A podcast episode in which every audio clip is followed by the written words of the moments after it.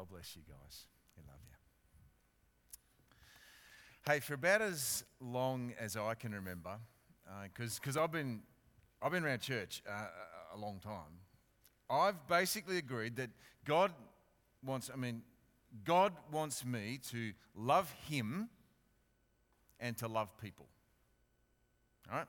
Uh, I'm 53 years old, and I'm still learning to love God. So, like Teresa of Avila 16th century. She said this. She said, I don't love God.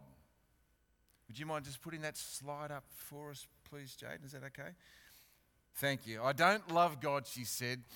I don't even want to love God, but I want to want to love God.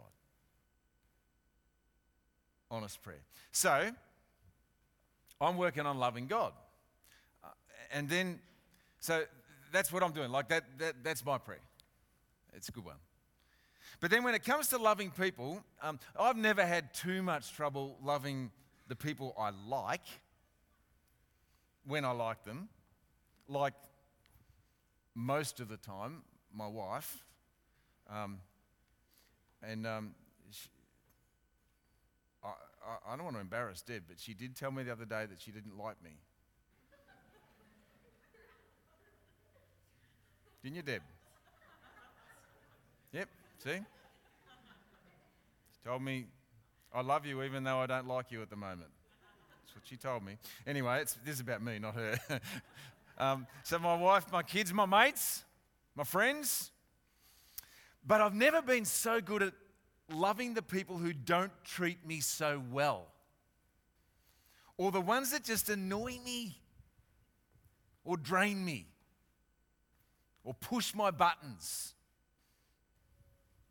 And the people who see things differently to me or have different views or values or perspectives to me. And you realize that if you're one of those people, that makes you wrong. If you're wrong, I thought you'd laugh when I said that. If you think differently to me, you're wrong automatically. It's not funny? he was just looking at me with these. All right, well, I was trying to be funny. If you're wrong, if, if you're different, if you've got a different value or view or perspective to me, then you are wrong. And that's sarcastic. Not really. See, I'm very wary of these words. Jesus said this. He said, If you love only those who love you, what good is that? Um, even corrupt, corrupt tax collectors do that. And he said, If you are kind only to your friends, how are you different from anyone else? Even pagans do that. Jeff, you don't. You don't know. That's what you're saying. You, Jeff, you don't know. Well, no, I, I don't know. But I do know how it feels for me. And I, I, I know it much, much better than I wish I did. You, you would, wouldn't you, agree with Henry Nouwen when he laments that community, he says, that is a place where the person you least want to live with always lives. You find? So you know, you know it well. And church, church, church family, church community is just as ripe for a lack of love as anywhere is. Maybe even more. It hurts. This lovelessness does. And, and you don't need me to tell you that. Oh, if it's raw, I only need to mention it and you tear up. Or it keeps you awake for long nights of anger or regret or anxiety, or it sickens you to the stomach, doesn't it? It sickens you to the stomach. It's aged you overnight. So hold on. You probably know, you, you know that everything matters to God. But if it's that close to your heart, this idea of loving the people who you don't really like, trying to work out how to, if it's that close to your heart, can you imagine how close it is to God's? So, are there groups or causes or movements or places or people that you're struggling to love? Someone you're not loving too readily? yeah, and you say, like, yeah, I've got good reason not to love him because he hurt me. She violated my trust. Of course, I don't love her. He told lies about you. She didn't show you that she cared when you needed her to the most. They, they, they, they, they made a decision that you didn't agree with, or they took too long to make it, or they made it too quickly. You were just getting excited about serving on a team here in the church, weren't you? But he's on the team. And he drove you crazy no matter how hard you tried, so you didn't last so long doing it. Can you know what this is like, don't you? I'm not, I'm not, uh, we're not talking rocket science here. I know you're smiling now. You're desperately, desperately not wanting to give anything away, especially not the annoying person. Just, uh, listen, just do this. Just fold your arms and just, just glance out of the corner of your eyes down the road and then glance the other way. The annoying person who's sitting right there.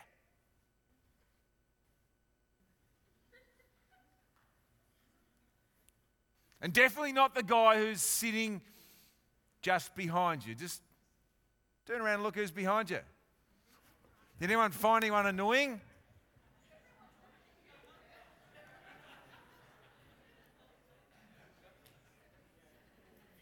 Come on, someone.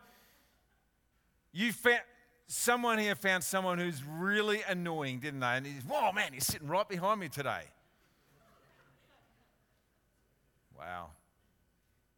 Hey, just as we get into this today, I was, I was just wanting to ask you would you just, just don't say anything, whatever you do. Don't say it out loud. But just picture in your mind's eye, just picture one, just think of one person. And you just don't like them. They annoy you. Maybe they're a bit smelly. They push your buttons. They drain you. Just think of that one, but don't, don't say their name.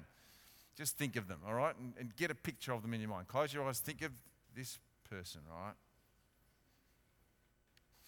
And all the while, while you're like Teresa of Avila, you don't even you don't even want to love God, but you want to want to love Him, and you look like this morning like you're full of love, but the truth is you're like me, and you're actually not.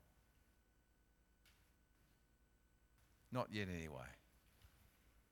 Not like this. Look at, look at this. this. Here's a young couple. Let's look at the young couple.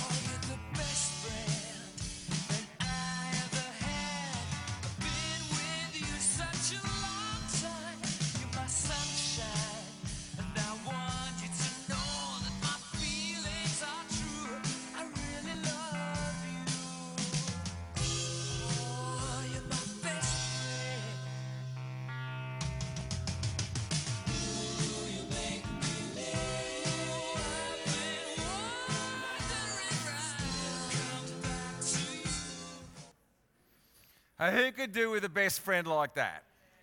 Yeah. Loving God, loving people. See, we're desperate for good news here at Mill Park Baptist Church, aren't we? And we know, we know, we know that we need more of Jesus, grasping more of his way of living and loving. So that's why for today and the next six Sundays after this, we're, we're doing mud sticks and stones here. Stories Jesus told.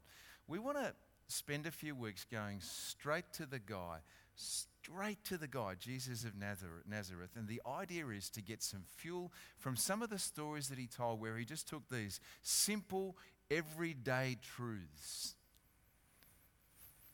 and used them to illustrate profound, life changing truths. Now, have a look this morning, have a listen, see how this, this grabs your life, yeah? With this morning, with, with that annoying person, the one you got in your mind's eye right now, the one who pushes your buttons and tests your patience, the guy who makes you think, you know, that you'll sit on the other side of church, maybe even go to another church.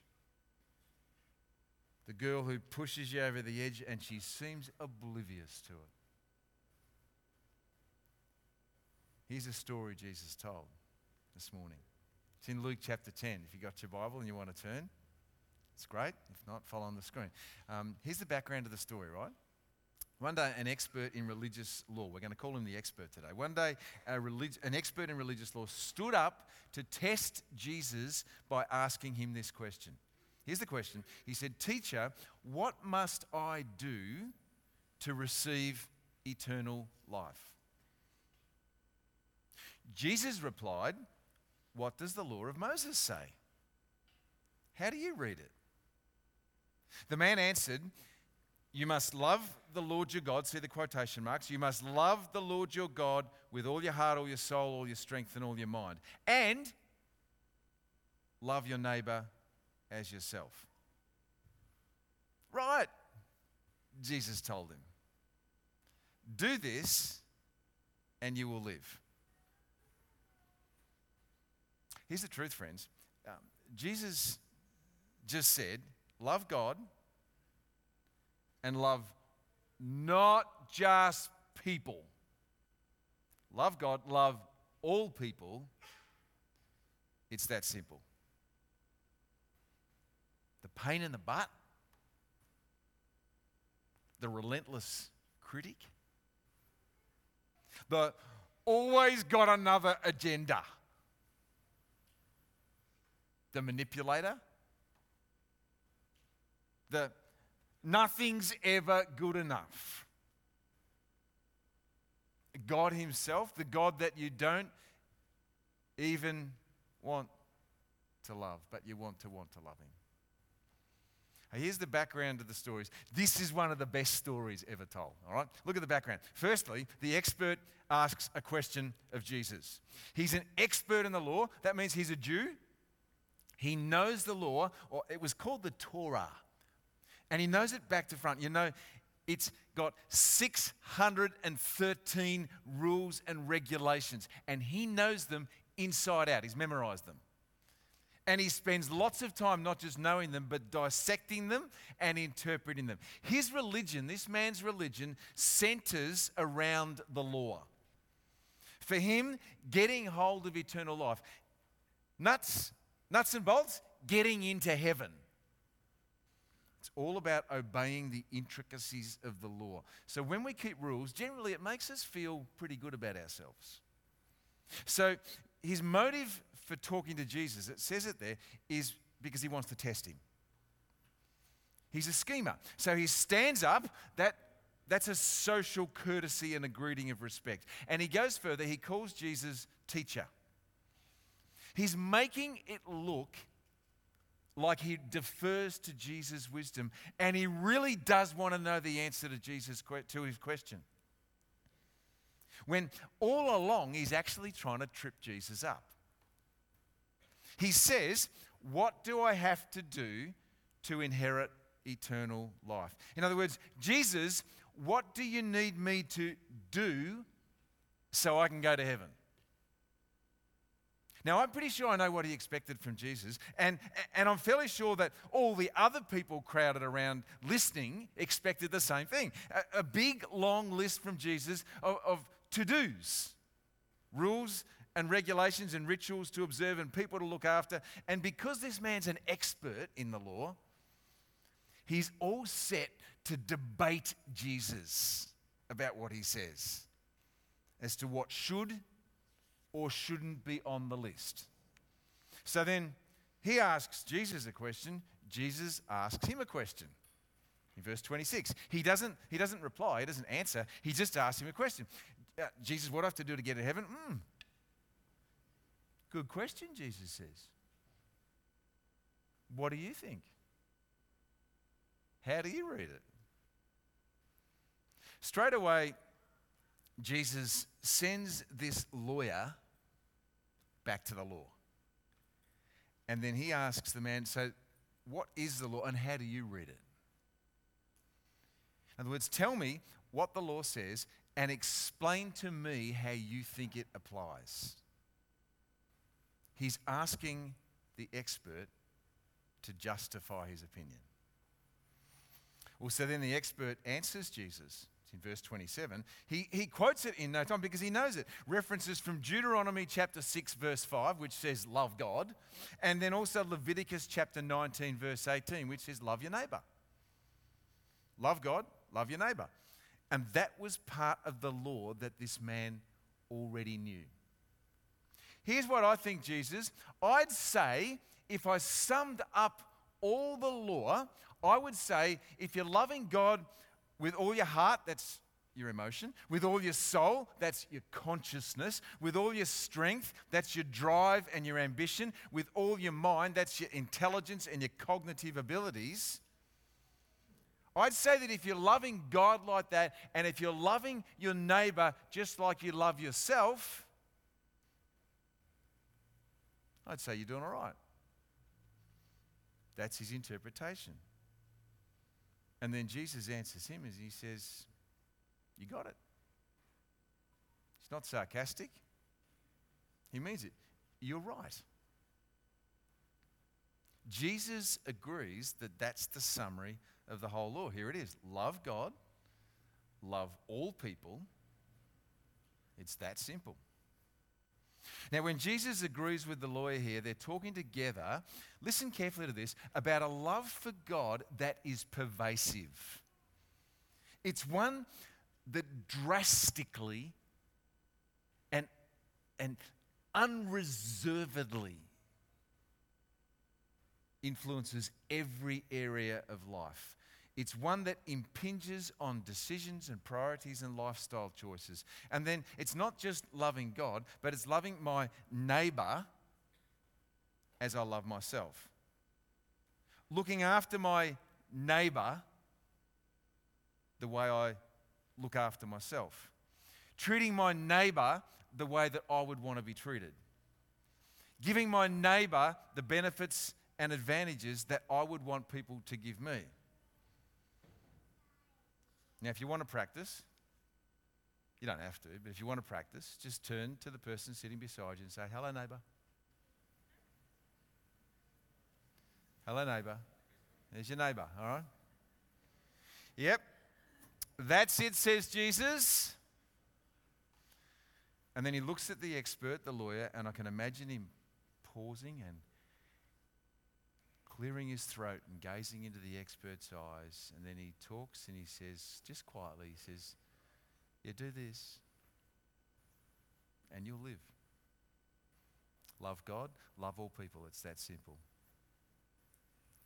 When the lawyer asked the question of Jesus, we don't pick all of this up in the English language. It's written in ancient Koine Greek. You know what? He actually used the past tense. So, what he asks Jesus is, what did I need to do to receive eternal life? Past tense, and, and, that, and that's, that's a finite action. All right? So, what did I? Well, guess what? When Jesus answers him, he answers him not in the past tense, but in the present tense. He says, Do this it's an instruction in the Greek language, it's in the present tense, and that means that Jesus is talking not about some finite past completed action, he's talking about an ongoing, repeated, habitual action. Do this and keep on doing it. You look at the Syriac and the Arabic versions of this story, and they'll translate it like this they'll say, Do this and you are living. Present reality. Okay, so read on now. Now you get to see the story. Here's the story. Stories Jesus told, mud, sticks, and stones. Here's the story. Um, the man wanted to justify his actions, so he asked Jesus, And who is my neighbor? He just agreed with Jesus that he needed to love his neighbor. So now he's asking, Well, well who do you want me to love then? Jesus replied with an illustration. And here's the story Jesus told. Come devour it with me, friends, because this, this story, like it's, it's awesome. It's all about loving God and loving people. It's especially about loving the annoyance, the arguer, the manipulator, the button pusher, the get me out of here. It's especially about that. Jewish man, he says, was traveling on a trip from Jerusalem to Jericho, and he was attacked by bandits. You know this story, don't you? Parable of the Good Samaritan. They stripped him of his clothes and money. They beat him up. They left him half dead beside the road. By chance, then a Jewish priest came along, but when he saw the man lying there, he crossed to the other side of the road and passed him by. Then a temple assistant walked over and looked at him lying there, but he also passed by on the other side. And then a despised Samaritan, someone from Samaria, came along, and when he saw the man, he felt deep pity. Kneeling beside him, the Samaritan soothed his wounds with medicine and bandaged them. Then he put the man on his own donkey, took him to an inn where he took care of him. The next day, he handed the innkeeper two pieces of silver and told him to take care of the man. If, he, if his bill runs higher than that, he said, I'll pay the difference the next time I'm here. Here's the story. Now, which of these three would you say was a neighbor to the man who was attacked by the bandits? Jesus asked. The man replied, Well, the one who showed him mercy? And Jesus said, Yes. Now, go and do the same. See, it's a similar structure here. You see, the expert asks a question of Jesus. Verse 29. He wants to justify himself, so he wants to have a clean conscience. He's just like me. Like if I'm sitting here now, if I'm one of you guys and I'm sitting here now, uh, and if I'm feeling in any way like, man, my, love doesn't measure up, well, like I've got to find a way to justify that. Because the human heart can't live in contradiction too long. So we've got to find a way to either justify it or rationalize it or explain it away. And we're really, like, I don't know about you, but I'm really good at doing that. And, like, I mean, I've, I've, I've, I've spent a lot of years studying in Bible college. I got two different degrees from Bible college. So, like, I, I can find a way, like, honestly, I can find a way to theologically justify just about anything, I think. He wants to justify himself. He just heard Jesus say, listen to this. He just heard Jesus say, you did too, love God with everything you've got, with everything that you are, with everything that you ever hope to be. And then when you're doing that, love your neighbor as yourself. And this expert is realizing, like, it's not, it's not glossing over him. He's realizing it's a tall, tall order. And he doesn't think he can measure up, and neither do I, by the way. So he's trying to justify himself. He's squirming, wriggling, feeling all uncomfortable because Jesus has told him something he doesn't like. Jesus, you say that I have to love God with everything I've got. Okay, I accept that. I mean, I'll pray Teresa of Avila's prayer but my neighbour. Just help me out here. Throw me a bone. Who's my neighbour? Who do you want me to love? Now, he thinks he knows what Jesus will say. And so do all the listeners, everyone else who's listening to this encounter between the two. Look back in Leviticus chapter 19, verse 17 and 18. You'll see more about these people who, who they thought their neighbors were. He's talking to a Jewish man. Jewish people thought that their neighbors were other Jews.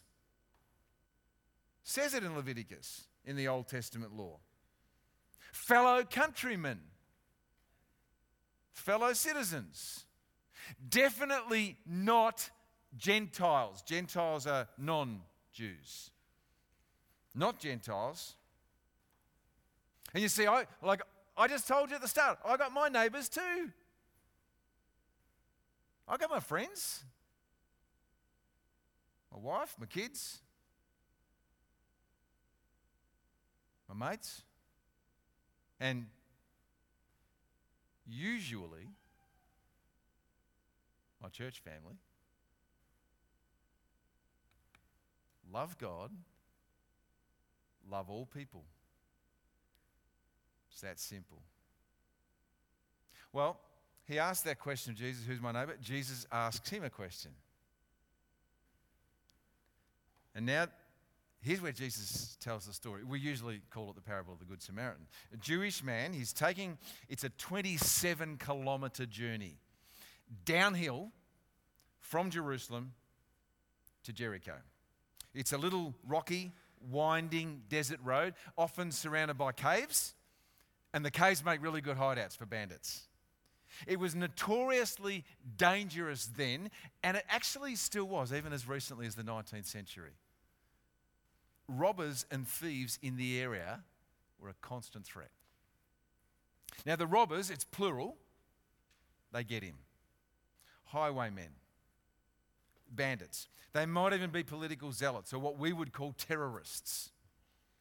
They beat him, they strip him naked, and they leave him, did you see the quote? Half dead. Half dead, that's an equivalent for saying that he's next to death.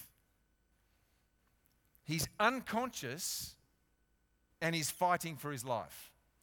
If he doesn't get help, he'll die.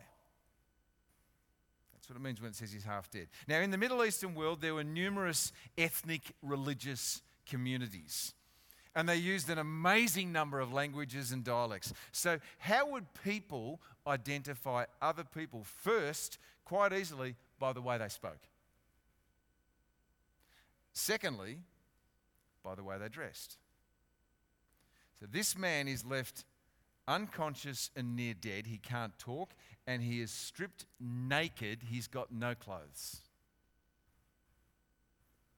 Whether he's a Jew or not, now he is just a person in need. And the first person who comes along with an opportunity to help him is a priest. Priests have a high class standing in this world. They're well off, and it goes without saying that the priest is riding. He's probably riding a donkey. He's coming from Jerusalem, so he's been there to do his two weeks of service in the temple, which all priests had to do regularly. And let me actually read this to you. This is from the book of Sirach, which is part of the religious literature of this priest's world. It's not in the Bible, but it's part of the religious literature that was around right there. Uh, it'll give you great insight into the priest's thought. Here's what it says If you do a good turn, know for whom you are doing it, and your good deeds will not go to waste. Do good to a devout man, and you will receive a reward. If not from him, then certainly from the Most High. Give to a devout man, do not go to the help of a sinner. Do good to a humble man. Give nothing to a godless one.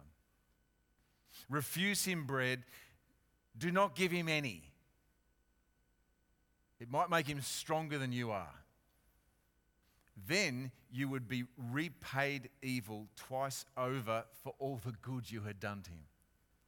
For the Most High Himself detests sinners and will repay the wicked with a vengeance. Give to the good man and do not go to the help of a sinner.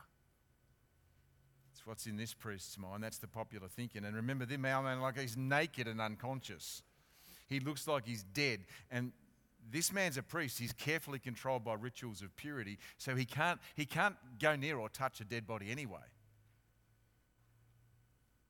Now, once the priest disappears around the next bend in the road, a temple assistant or a priest's assistant, he's next to come along. Now, surely, travelers in this environment, they're, they're extremely interested in who else is on the road. Their lives can depend on it. So, Middle Eastern peasants, when they hear this story, they just assume that the Levite or the temple assistant, he knows the priest is ahead of him. He knows the priest has been and gone. And because he's a priest's assistant, he's not bound by quite as many regulations as the priest is. You look at the language. When he came to the place and saw him and actually crosses over a little bit, he takes a closer look than the priest did. Like, he might even have prodded the body. In any case, he comes close enough for us to conclude that he's not so worried about defiling himself.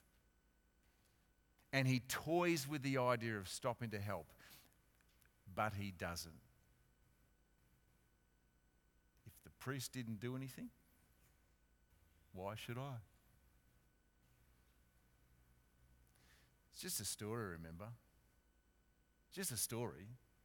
But as Jesus has told it, the tensions really built.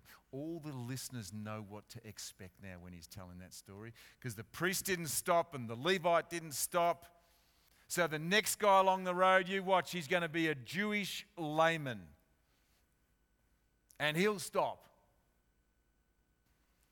But as these next few words roll off Jesus' tongue, shock sets in like a Samaritan, a hated, despised man from Samaria. For a Jew, for a Jew, listen in, no one, no one was more despised than a Samaritan. Despicable people. They even called, and I quote, despised schismatics, end quote. Now, what's Jesus' plan here? I mean, it's just a story. He's just telling a story. Like he could have told a story about a noble Jew who helped a hated Samaritan, couldn't he? Yeah? Like that'd be good. That would have been absorbed more easily than this one. But the, the, the hated Samaritan, the way that Jesus tells the story, is actually the hero. And Jesus is putting himself in pretty dangerous territory just, just by telling the story. Like, can you imagine? Who, would you, would you today go into the Gaza Strip and just tell a story on the street about a noble Israeli to a group of Palestinians? Would you? Of course not. This low life Samaritan comes along the road. He's like he's a despised schismatic. He's hated. He's and it says that he takes pity on the wounded man. You know, takes pity, the Greek word esplanknisthe, and it's talking about the bowel, the intestine, the innards. He feels so much pity for this guy that it affects him physically. You ever had the, the, the, saying of saying that you feel sick in the stomach over something that distresses you? That's what happens here. It, it, it's the deepest kind of compassion. Esplanknisthe. He kneels down beside the man and he starts helping. He puts, uh, other versions will say, he puts oil that, that soothes the wound and wine that disinfects it. He puts that on the man's wounds. And then he bandages him up. Now, like, like I don't think he was carrying a first aid kit, you know, like with nice fresh bandages in it. What do you reckon he uses for bandages? Most likely he rips up his own headcloth or his own linen undergarment. And you stop there for a second because he's already exposing himself to significant danger. The robbers could still well be nearby.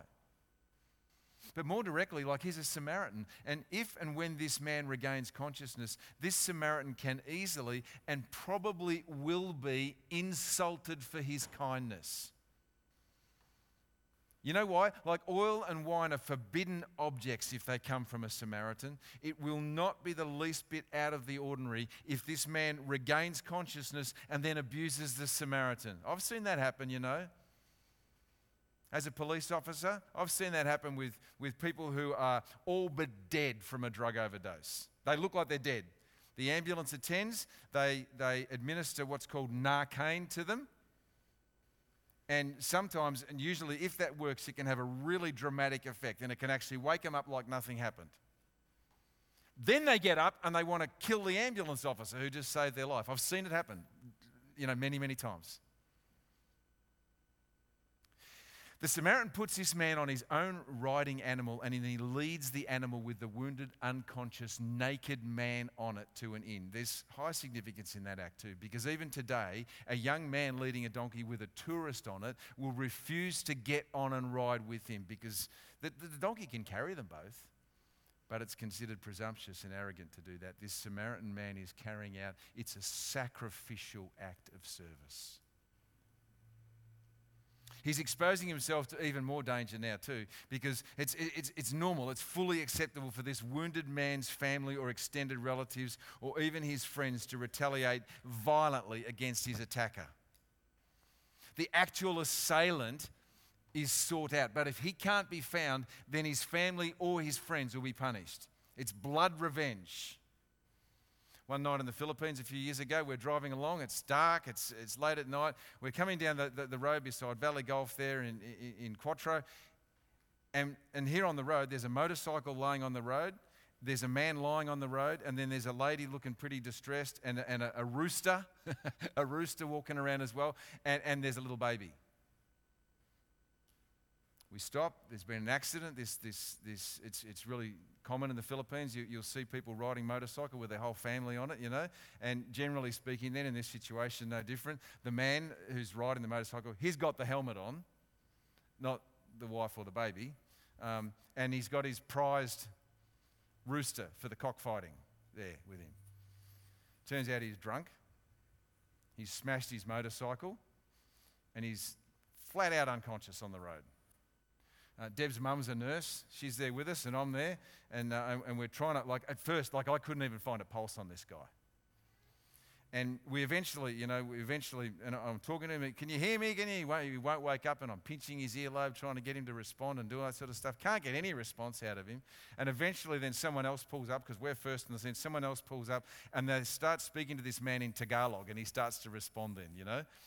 We call our friend, a missionary who's nearby, he comes down. Um, this is Jeff Long. You know, you, lots of you guys know Jeff Long. Jeff Long comes down. Um, he looks around quickly, and then they've called the security guards to come and help. And he says, "Hey, quick, we've got to go. We've got to go."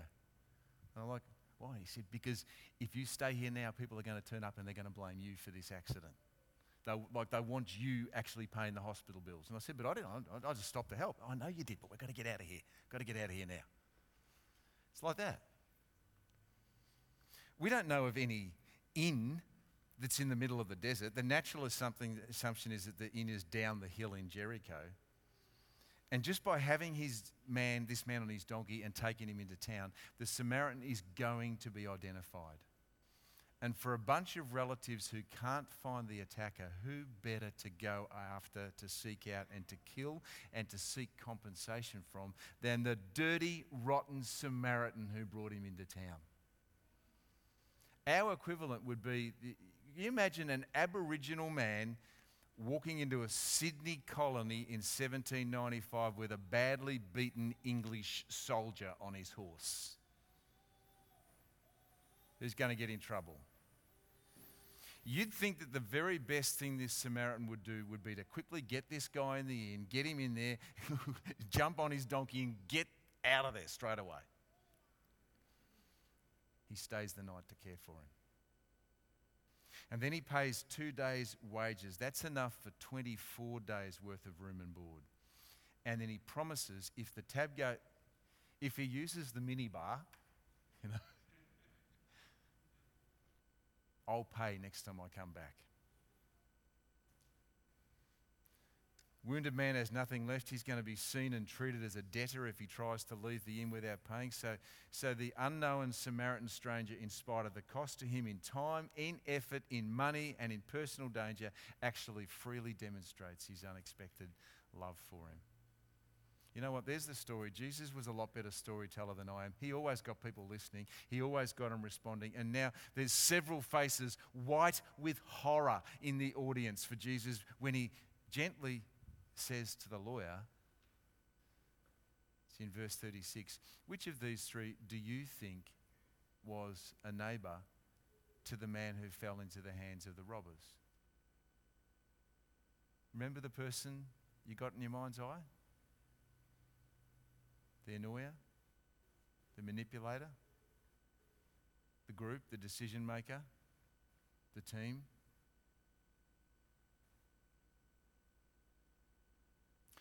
When Jesus said, Which of you, these three, do you think was a neighbor to the man who fell into the hands of the robbers? It's probably not the most adequate translation of the Greek. We would be better to translate it from the Greek language as, as Jesus saying, Listen carefully, which of these three do you think became a neighbor to the man? Which one became a neighbor? Do you notice what he's done? The lawyer asked him, Who is my neighbor? And now Jesus changes it ever so slightly. So he's asking the man, To whom must you become a neighbor? The expert answers Jesus now and he says, Well, because he can't even bring himself to say, The Samaritan despised man. He just says, the one who had mercy on him. And Jesus' answer to the expert, you got it, says Jesus, you're right. You go and do likewise. It's an instruction again, it's in the present tense. Off you go and don't stop. Keep on going and keep on doing exactly the same. Keep on becoming a neighbor to anyone in need. Doesn't matter who it is, no barriers, no limitations. Extend yourself, Give, give, give. Sacrifice, take risks, spend money, spend time. Do whatever you've got to do to serve your neighbor. And don't expect anything in return. Just show love. Love God, love all people. It is that simple. What's your reaction to that? Do you, do you want to love God so much that it, it fully takes over your life? Every minute aspect of your life. Do you want to? Um, do you want to love Him so deeply that it might mean the most incredible and costly sacrifices on your behalf? And do you want to love your neighbor? Not just the person that you thought about at the start, but all your other neighbors as well. Do, do you want to love your neighbor and you know now that, that that means anyone at all. You want to love your neighbor with as much dignity and respect as you love yourself. That's got to.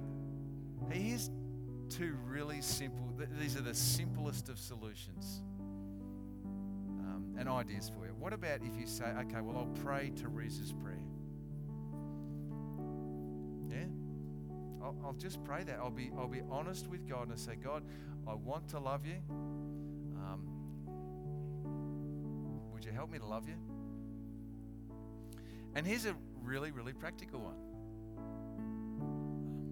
What about if you just decided to say, I will do one thing at a time for someone I don't like? Now, if you if you get a nice kind act done to you this week, like you know by someone someone from this church family uh, does something nice for you, like let's not jump to conclusions. All right, oh, I'm obviously the person that he thought about on Sunday who he doesn't like. That's why he's doing this for me. Like let's not do that. Let's give everyone the benefit of the doubt. Right? What if you just do one thing at a time? friends, um, you know, like and why all this? Like, why does Jesus even tell a story like this? You know, it, tells us it's in Romans chapter 5. It says that, that very rarely would anyone die for a righteous person. For a good person, someone might possibly dare to die. But God demonstrates his love for us in that while we were still sinners, Christ died for us. That's God's love. Let's pray together. Let's pray. Lord Jesus, thank you so much for thanks for, for letting us know your story here. And we're asking you and trusting you today that it will change our lives. It'll change us as a church family. Those who visit us from other churches this morning, that, that, that it will change their lives and change their church family too. Lord, we want that, please. Community of people who love the way that you ask us to love? Who are we going to become a neighbor to? To love God, to love all people. It's that simple. Thank you, Jesus.